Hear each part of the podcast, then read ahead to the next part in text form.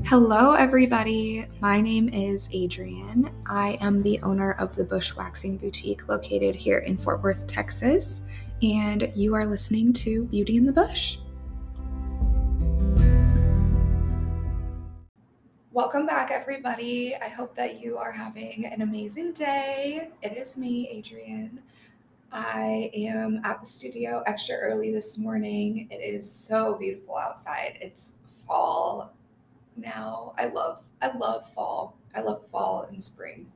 So I'm really happy with the weather change. I do miss the heat, which is crazy because everybody else is like, oh, so glad it's a little cooler. But I don't know. I love the heat. I think it's just wonderful.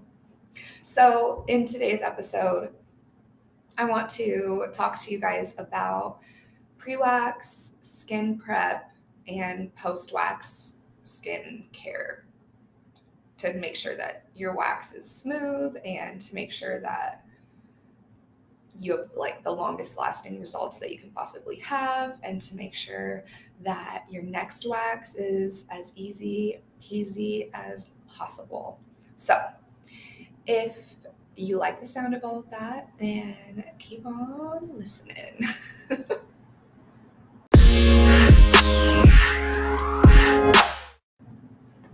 So, in order to get waxed, you need to have at least two weeks hair growth. I prefer my clients to come in with three weeks hair growth. And I know it's crazy and I know it's like so long to not shave, but after your first wax, you really do get used to letting your hair grow. And I just, I don't see the point in shaving, honestly you just have such better results after waxing. So, if you can make it through the first three weeks of just growing out your hair, you are going to do just fine in the waxing world. But that is your number one thing. You need to make sure that you have enough hair growth. And about a week before your wax, you're going to want to limit your sun exposure. And if anybody is still using tanning beds, I what are you doing? But if you are using a tanning bed still, no tanning beds that week no sun exposure that week. And you are going to want to start exfoliating your skin. So I like to use, I sell the Nordic dry brush at my studio. And this is just such a phenomenal product. You can use it all over your body, but this will help slough away all the dead skin cells that are sitting at the top of your skin. You can also use a rough loofah, but you will be needing to replace this loofah or scrub gloves. If you end up doing scrub gloves, you'll need to replace these every month. So that you don't get any infection and no inflammation is happening. But these are great options. They're more cost effective, but you do have to replace them more often. The dry brush you can use up to a year, um, just until those bristles kind of get less firm. So I like to use my dry brush after getting out of the shower. Some people like to use it before the shower. Some of my clients prefer before the shower. It just totally depends on you, your skin, and everything. I don't have a ton of dry skin. So when I'm using it after the shower, I don't feel like I need to rinse off. But a lot of people with extremely dry skin will use it and notice like flakes of skin and they're like, oh my gosh, I need to rinse my skin now. So I use mine after the shower because my skin is clean. My skin is nice and soft and like ready to be kind of exfoliated off. I don't know. That's just me. But like I said, people use it before the shower so that they can rinse it off in the shower. Totally personal preference. And then, along with exfoliating, you are going to want to be moisturizing your skin. So I would prefer you guys use a post wax oil. So I have the nude oil at my studio. This is my favorite of all three. I've got the Sweet Escape and the Bermuda. Um, it also comes in a little travel case, travel set. So if you want to try out all three of them, you totally can. The nude oil is really great at preventing ingrown hairs, though.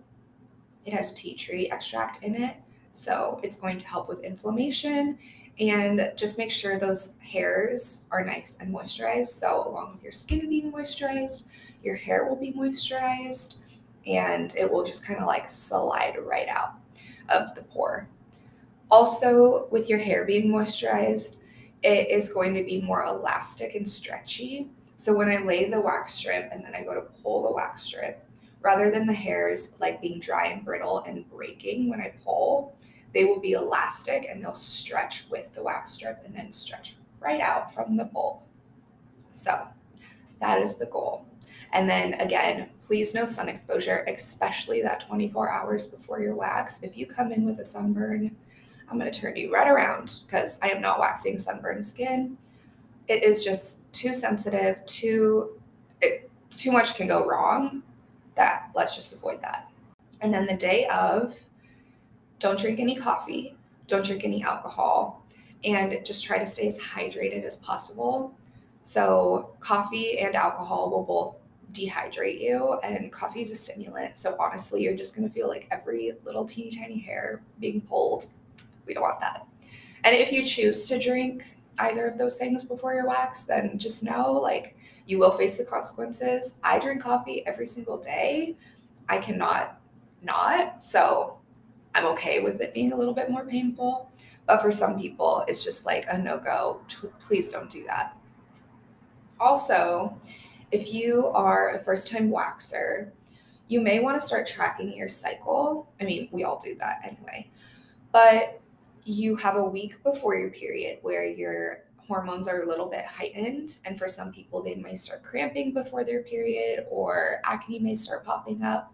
And then the week of your period, of course, you're just going to be like, miserable. At least I am.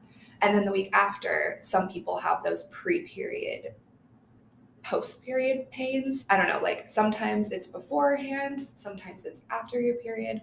For me, I the best time for me to get waxed is the week after my period. So that's what I try to do every time. Um, and that just means that I'm going to be really regular with my four week waxes and making sure that I'm staying on a good cycle. But also, it works for my body because my pre period pains, my period pains, as well as my ovulation pains are the worst.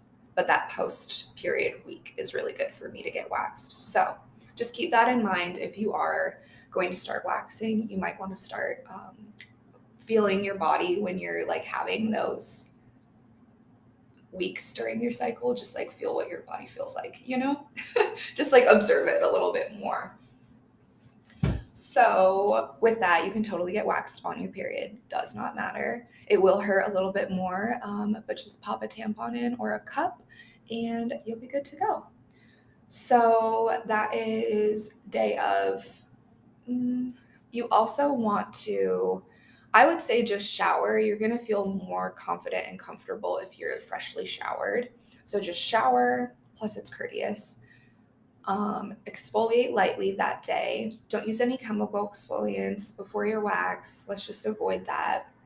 So, you're going to come in, you're gonna get wax. You're gonna feel amazing. You're gonna feel nervous, but don't worry, girl. You're gonna hang out with me for like 20 minutes, 30 minutes. Let's let's just have a little girl chat together. It'll be totally fine. um, and then after your wax, you are gonna want to wear loose fitting clothing and cotton underwear. Cotton underwear are so important because they're breathable. And if you're wearing like tight fitting thongs that are more spandexy, it's just not going to let your skin breathe. And then you're going to start sweating, and all those pores are open, and all that sweat is just going to start like causing all this inflammation.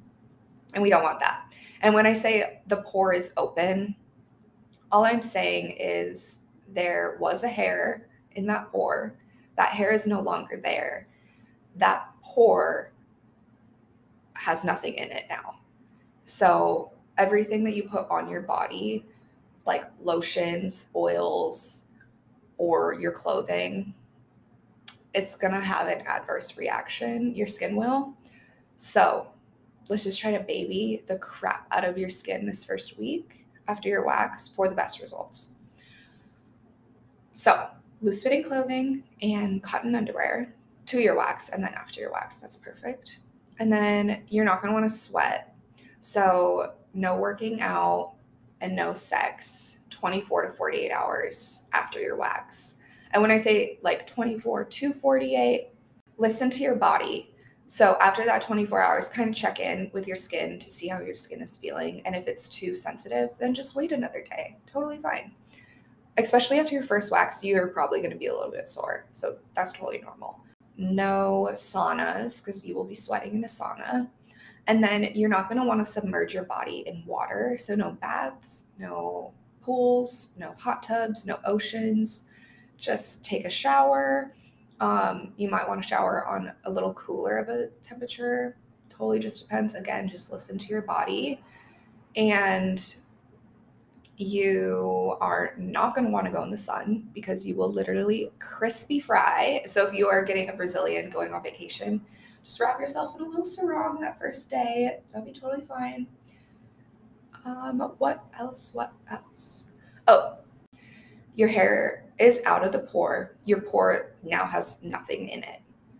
You're not going to want to get a spray tan.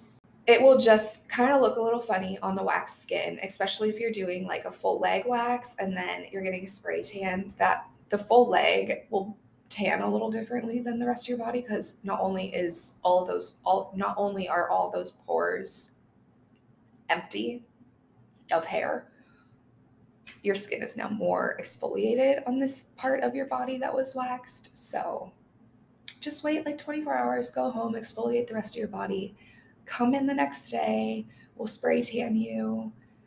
That's going to give you the best results. The day of your wax, you do want to start moisturizing. Do not use lotion. Do not use lotion. Lotions have parabens. A lot of lotions have parabens. And since your pore has nothing claiming any real estate, those parabens are going to go in and clog it up and claim it as their own. So don't do that. Use a post wax oil. And at your appointment, we will discuss which oil will be best for you. The nude oil is the most universal.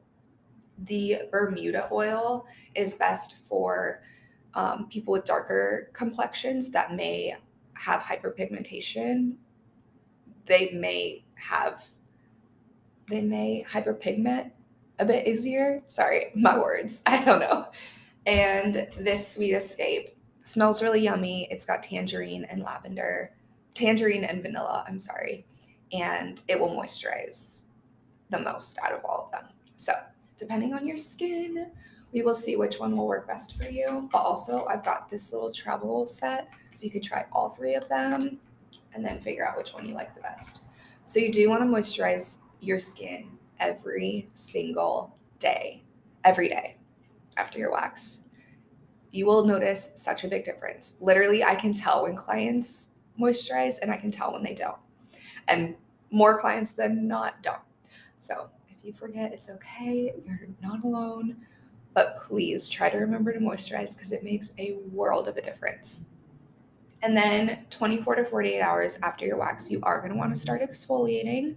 So we can use the dry brush, we can use the loofah, or we can use the scrub gloves. But with the loofah and the scrub gloves, you are going to want to replace those every single month because, again, your pores are open your scrub gloves or the loofah will sit in your shower, harbor bacteria, and you're going to put that on your little open pores, your little vulnerable open pores. Let's not do that. So, just get a new one after every single wax or use your dry brush. And then I could bring in the big guns. So, if you are more ingrown prone, PFB chemical exfoliants will be your best friend. The PFB Chroma Bright helps with skin brightening and lightening of hyperpigmented spots. So, in conjunction with the Bermuda oil, you will have the brightest Brazilian in town. um, so, that's really good for people that do have ingrowns that have scarred or are more easily hyperpigmented. And then the original PFB is so great. Both of them have lactic, salicylic, and glycolic acids in them, which will help eat away at the dead skin cells and um, make sure that your hairs can grow through. That is the whole point of exfoliating. You want your hairs to be able to grow through the skin, and if there's a bunch of dead skin blocking them, they're just to grow right back down and they're to grow. So you might as well let them grow out of your skin, you know? Also, if you do want to stick to waxing, don't shave, don't trim, and don't go into a different waxing studio or come to see me like two weeks after your wax. You don't want to touch your hair until it's time to wax again. That'll give you the best results. I think that is everything. I do. I do believe that is everything. I hope that you got something out of this. If you did, please let me know. I um, am trying to build the ratings and reviews on the Apple podcast. So if you liked this episode, if you want to hear more waxing episodes, go ahead and leave me a review letting me know that. And then if you really enjoy the guest episodes better, so I've got lots of guests coming, but I just wanted to break these up with some waxing podcasts. So if you like the guest episodes, let me know. If you like the waxing episodes, let me know. Let me know how you like everything. I love you guys so much. I'm having so much fun with this podcast. I do just want to let you know like this is such a creative outlet for me. So I'm so happy that you're here following along with me. I'm sorry, there's a truck in the background. But I hope you guys have a beautiful rest of your day, and I will talk to you all next week. Bye. Thank you.